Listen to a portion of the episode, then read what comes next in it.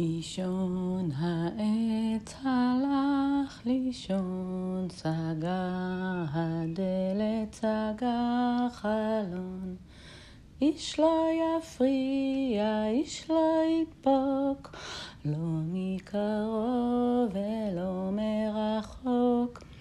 איש לא יפריע את שנת האישון, עד שיגיעו אור שמש וחום. בלב היער עומד עץ גדול ובא בימים. הרבה חורפים עברו על העץ, הרבה קיצים. הרבה שנים נמצא הוא ביער. שורשיו עבים ואבותים, אחוזים היטב באדמה, וצמרתו כמעט כמעט נוגעת בעננים שבשמיים. גזע עבה וחזק יש לעץ, ולרגליו צומחים צמחים קטנים, שיחים, פטריות, תחב וחרקים קטנים מטיילים שם ומארחים לו חברה. בפינה נסתרת של הגזע יש דלת קסמים המובילה אל בית קטן בתוך העץ. שם גר אישון העץ. אישון העץ הוא איש קטן מאוד, לבוש בחליפה ירוקה קטנה, נועל קווקווי עץ קטנים וחובש מצנפת אדומה, שבקצה קציה יש פעמון שמשמיע צליל נעים. כל הקיץ עובד האישון קשה מאוד. בבוקר הוא יוצא מדלת הקסמים. על גבו מעדר קטן, ועודר קצת מסביב לעץ כדי שאדמתו תהיה מאובררת. אחר כך הוא נכנס שוב דרך דלת הקסמים, ויורד למטה אל השורשים.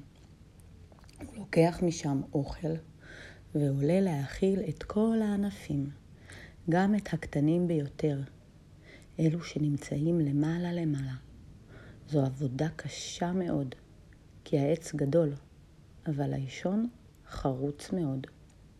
בצהריים, כשהשמש במרכז השמיים, הוא עולה מעלה-מעלה, אוסף קרני שמש חמות ושולח אותן עד למטה. שם חשוך וקרני השמש אינן מגיעות. אחר כך הוא הולך לנוח. כשהוא קם, באים לבקר אותו חברים, אישונים מן העצים בסביבה, ויחד הם אוכלים, שותים ומנגנים.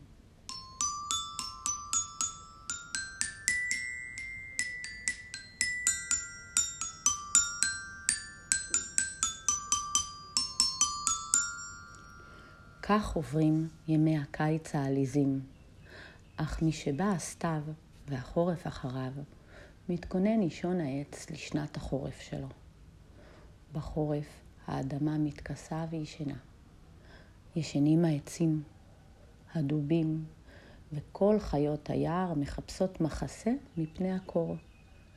אישון העץ מוציא את חליפת החורף שלו ואת צמיחת הפוך החמה והולך לישון שינה עמוקה וארוכה. אם מישהו ידפוק על דלת הקסמים, הוא לא ישמע.